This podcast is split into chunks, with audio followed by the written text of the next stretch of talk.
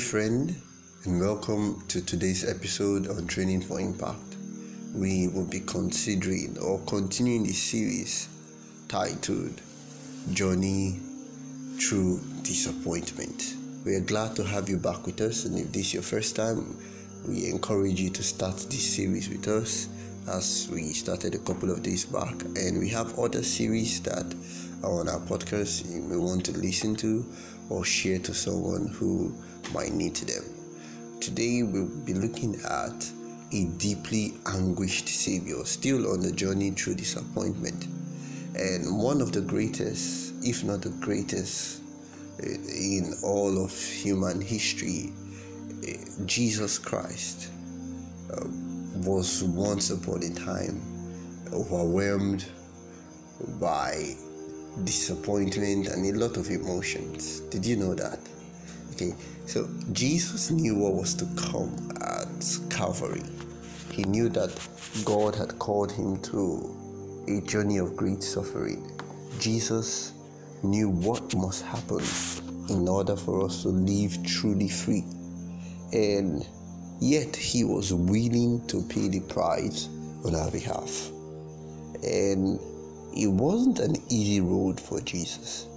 Sometimes we we just uh, we think, well, he he is God, and so whatever he had to go through, he had to go through it, you know, with such bravado and you know detached feelings but that's not entirely true.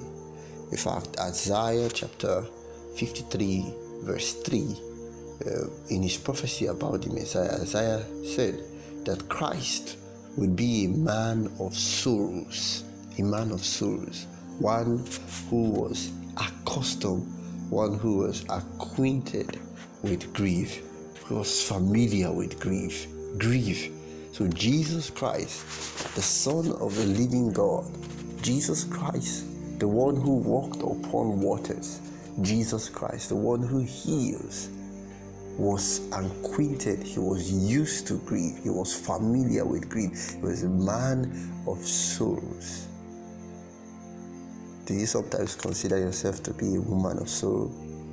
Do you think yourself to be acquainted with grief, with disappointment and pain?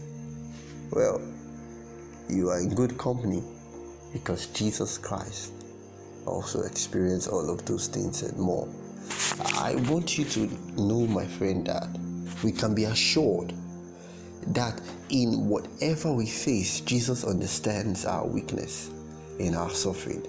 And our greatest times of temptation and despair because he too he too has traveled that road yet without sin.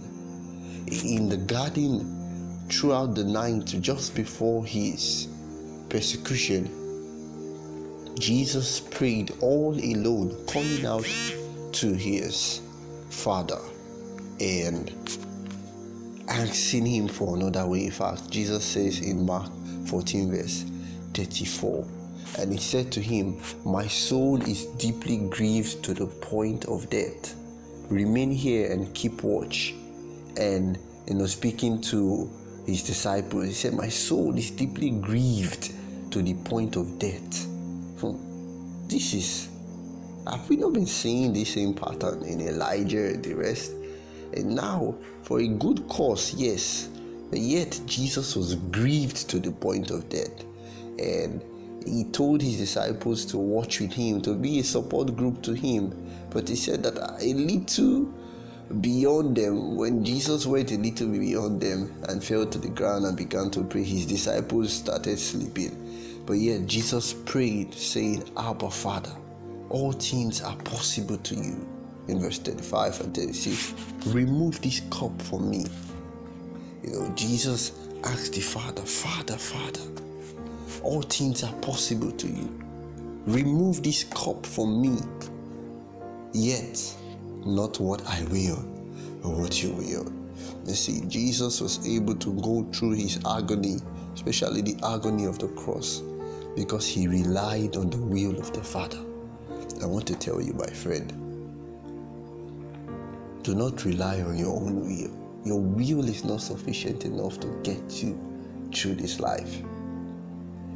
You, when you surrender your will to the will of the omnipotent God, your will or God's will for your life begins to manifest in an omnipotent way. Your will is not enough. Your willpower is not enough. You, you, you are not, there is nothing in you that can keep pushing you to make it, except, of course, if Jesus is in your heart. The Bible says that so great was the anguish of Jesus Christ that his sweat dropped of blood in Luke chapter 22, verse 44. His sweat was of blood. So great was his anguish. So great was the anguish of Jesus.